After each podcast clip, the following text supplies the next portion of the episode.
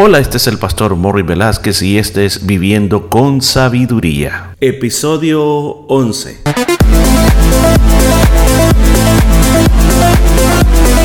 Y en el programa de este día estaremos aprendiendo cómo aplicar la sabiduría de Dios a nuestra vida a través del libro de Proverbios. Muchos consejos muy hermosos basados en la palabra de Dios. Todo esto y mucho más en Viviendo con Sabiduría. Y gracias por acompañarnos este día en el libro de Proverbios. Desde que lo hemos comenzado nos ha hecho pensar mucho en tratar de vivir la vida a otro nivel. Dios ha dejado la sabiduría para que la usemos todos los días de nuestra vida y en todo momento. Y la verdad de las cosas que la hemos ignorado, no hemos hecho caso. Pero ahora a través de este devocional usted está invirtiendo en ser una persona de sabiduría. Y cuando usted da este paso, Dios se encarga del resto. Vamos al capítulo número 3. Y en este capítulo número 3, eh, el proverbista Salomón sigue dando consejos para la juventud. Recuerda que anteriormente él está hablando a su hijo, pero hoy continúa, continúa esos consejos para la gente joven.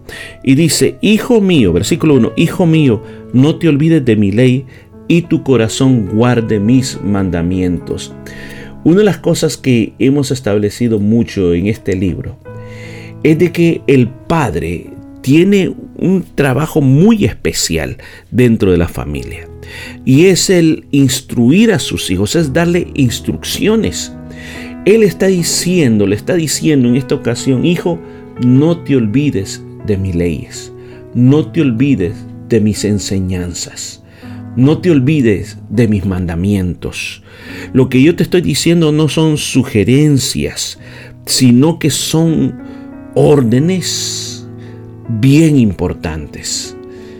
Yo digo, cuando uno es muy joven, no le da valor a las leyes de nuestros padres, a las órdenes, a las reglas que nos decían. Pero sin embargo, cuando ya no están y ya somos mayores, valoramos lo que nuestros padres nos trataban de decir. Y aún más le dice, y tu corazón guarde mis mandamientos. O sea, lo que yo te estoy diciendo, lo que yo te estoy poniendo delante de ti, memorízalo bien adentro. No se te vaya a olvidar. ¿Por qué razón? Porque cuando vienen los momentos difíciles y no tenemos nadie al lado de nosotros, ahí solitos tenemos que tomar una decisión. Y lo que se nos grabó, lo que memorizamos a través de las enseñanzas de nuestros padres, va a ser lo que nos va a servir para tomar las decisiones correctas. En el versículo 2 le dice, porque largura de días y años de vida y paz te aumentarán. En otras palabras, el beneficio de grabar bien las enseñanzas o la ley del Padre o memorizar los mandamientos me van a ayudar para que me vaya bien por el resto de mis días. Yo recuerdo que cuando el Señor le va a dar mandamientos al pueblo de Israel. El Señor es bien claro y le dice por qué les está dando los mandamientos. El Señor le da 613 mandamientos. 10 mandamientos o leyes morales y el resto están divididos entre mandamientos de ceremonias religiosas y la otra parte su código penal o las leyes civiles que ellos tenían. Pero Dios les dice, miren, yo los saqué a ustedes de Egipto con alas de águila, como dice, rápido. Y los quiero establecer como un reino de sacerdotes, como un reino de gente especial para que me adoren y me sirvan. Y estos mandamientos, le dice, que yo les doy son para que ustedes prosperen en la tierra donde yo los voy a llevar. Y esto que les estoy dando, estas órdenes o mandamientos los doy, es para que ustedes sean de larga vida y para que le vaya bien a ustedes y a sus hijos. Entonces, todo mandamiento que viene de parte de alguien quien nos ama, de alguien que quiere lo mejor para nosotros, lo tenemos que recibir con los brazos abiertos, porque no hay una, mala intención ni hay manipulación, sino que es el amor que inspira a que nosotros podamos seguir esos mandamientos. Por eso es que está diciendo Salomón que van a ser de largura de días para nosotros. En el versículo 3 dice, nunca se apartará de ti la misericordia y la verdad. Átalas a tus cuellos, escribe en las tablas de tu corazón. ¿Qué es lo que está diciendo aquí? Lo que está diciendo es de que una de las cosas que yo tengo que llevar en mi vida es el amor y la verdad. Siempre los tengo que andar alrededor de mi cuello y escribirlos en el libro de mi corazón. O sea, eh, andar y usted mismo verá que hay personas de que ocupan cadenas en el cuello y a veces con el nombre de una persona y aún a veces uno hasta con la foto de una persona para no olvidarse de esa persona. Entonces, de la misma manera, la misericordia, que es el, el amor en acción, está diciendo, nunca se te olvide que es importante que cuando tú trates con las demás personas, tú tengas ese amor en acción, que tú seas sincero con tus amigos, eh, que no seas una persona de dobles estándares, que donde quiera que vayan vean que tú eres así, que eso es espontáneo, que no es algo que estás tratando de impresionar a los demás. O sea, cuando yo sigo las enseñanzas del Señor, cuando yo sigo lo que el Señor ha establecido en su palabra, cuando yo sigo todos estos principios, todos estos valores, es algo que yo me comienzo a acostumbrar a eso. Yo antes, como podemos ver aquí según lo que hemos venido diciendo, hemos vivido de una manera de que simplemente reaccionábamos a las cosas y hacíamos lo mejor que podíamos. Pero desde que hemos comenzado este año estamos aplicando la sabiduría de Dios a nuestra vida. Y estos consejos son consejos benditos para nosotros. Y este consejo, por ejemplo, en este mismo momento nos está diciendo que nosotros, donde quiera que vayamos, no vayamos sembrando el odio, la discordia, el pleito, sino que por el contrario, dice, donde quiera que tú vayas con tus amigos, con tus hermanos, cada vez que habla, que hables, habla con amor, háblales con misericordia y sé sincero. Mire, qué gran consejo.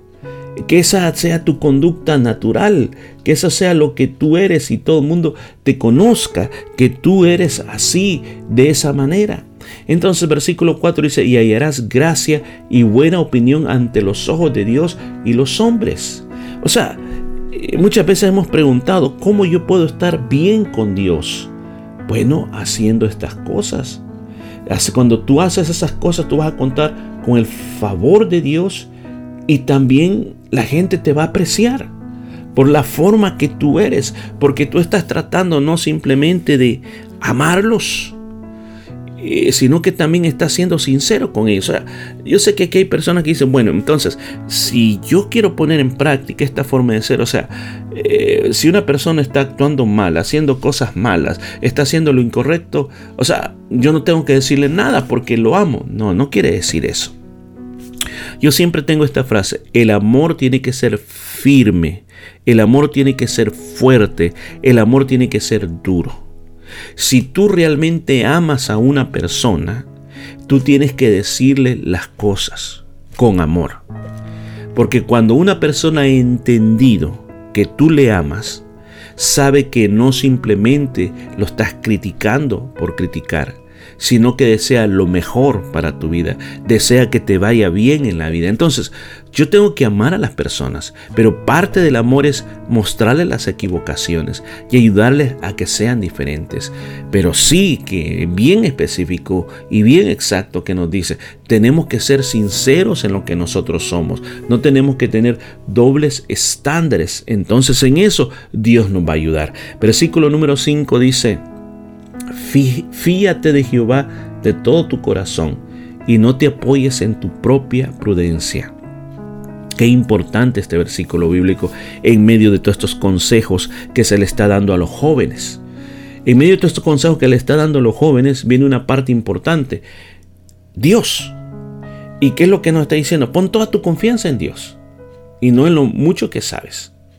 Porque una de las cosas que uno aprende en el camino es que Cuando uno recién está llegando a ser un adolescente, una de las grandes luchas que tiene es decir, ¿qué voy a hacer con mi vida? ¿Qué voy a lograr? Dice, bueno, uno, ah, lo que voy a hacer, tengo que estudiar duro, tengo que sacar buenas notas, para tener eh, una buena calificación y así poder ir a la universidad y graduarme y luego colocarme en un buen trabajo, ganar mucho dinero, comprarme una casa, comprarme un auto, luego casarme, tener una familia y después retirarme y vivir bien. Lo que está diciendo es, ojo con eso, cuidado, porque no todo depende de tu propia fuerza, sino que tú tienes que aprender a poner toda tu confianza en Dios y no en tu inteligencia. Porque tú puedes tener ciertos factores que pueden ayudarte al éxito, pero tú no tienes la totalidad o el 100% de los factores que contribuyen al éxito. Tú tienes un porcentaje de eso, pero hay otros factores que te ayudan a llevar al éxito. Y el que es, yo podría decir, eh, el factor esencial, el factor importante para el éxito es la confianza en Dios. Tú eres y vas a llegar a ser conforme cual sea tu confianza en Dios. Qué tan grande es el Dios que tú tienes. Versículo 6 dice, reconócelo en todos tus caminos y Él enderezará tus veredas. Entonces aquí hay un consejo tremendo para la juventud. Primero, pon tu confianza en Dios y no en tu inteligencia. Ahora, segundo consejo, toma en cuenta a Dios en todas tus acciones y Él te ayudará en todo. Toma en cuenta y a veces es lo que se nos olvida. Fíjese, la parte natural de nosotros es que vamos a hacer algo, decidimos y nos reunimos, decidimos, decimos, vamos a hacer esto. Una vez ya lo tenemos hecho, decimos, ahora vamos a orar para que Dios bendiga lo que hemos decidido. Y no debe ser así.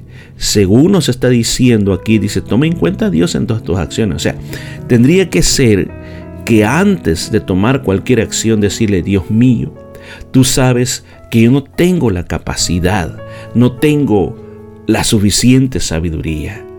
Sin ti, Señor, yo no puedo. Yo te pido que me indiques cómo tengo que hacer esto, cuál es la mejor manera de hacerlo. Entonces, antes de ir a la negociación, antes de ir a cualquier otra cosa, tú tienes que tomar en cuenta a Dios en lo que vas a hacer. Vas a una entrevista de trabajo. Entonces tú tienes que preguntarte realmente este es el trabajo que yo necesito, este es el lugar donde Dios me quiere.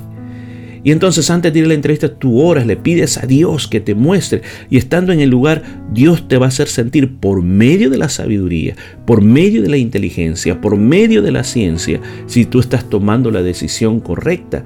Entonces tú mismo vas a sentir, decir, Señor, yo te quiero agradar a ti y por eso eh, yo voy a hacer lo que tú digas. Ahora, recuerden jóvenes, Aún más, la decisión con quién yo me voy a casar. Cualquier relación que yo voy a establecer no es simplemente porque a mí me gusta esta persona, sino es qué opina Dios sobre eso. ¿Voy a tomar en cuenta a Dios en la decisión que voy a tomar? ¿Es la voluntad de Dios lo que yo voy a hacer o simplemente quiero hacer lo que yo quiero hacer? Pero si yo soy de una de esas tipos de personas que dejo que Dios sea parte de mis planes, entonces dice que Él me va a ayudar en todo. Y dice, Él va a enderezar tu vereda. O sea, ¿por qué? Porque está diciendo esto el proverbista. Porque nosotros nos vamos por caminos equivocados. Pero dice, Dios va a estar ahí diciendo, no, no, no, venite para acá. Aquí te dirijo al camino correcto. Mire, qué preciosa esta palabra, estos consejos tan gloriosos. Vamos a detenernos aquí y vamos a continuar el día de mañana. Y esto fue todo por este día. Nos escuchamos el día de mañana.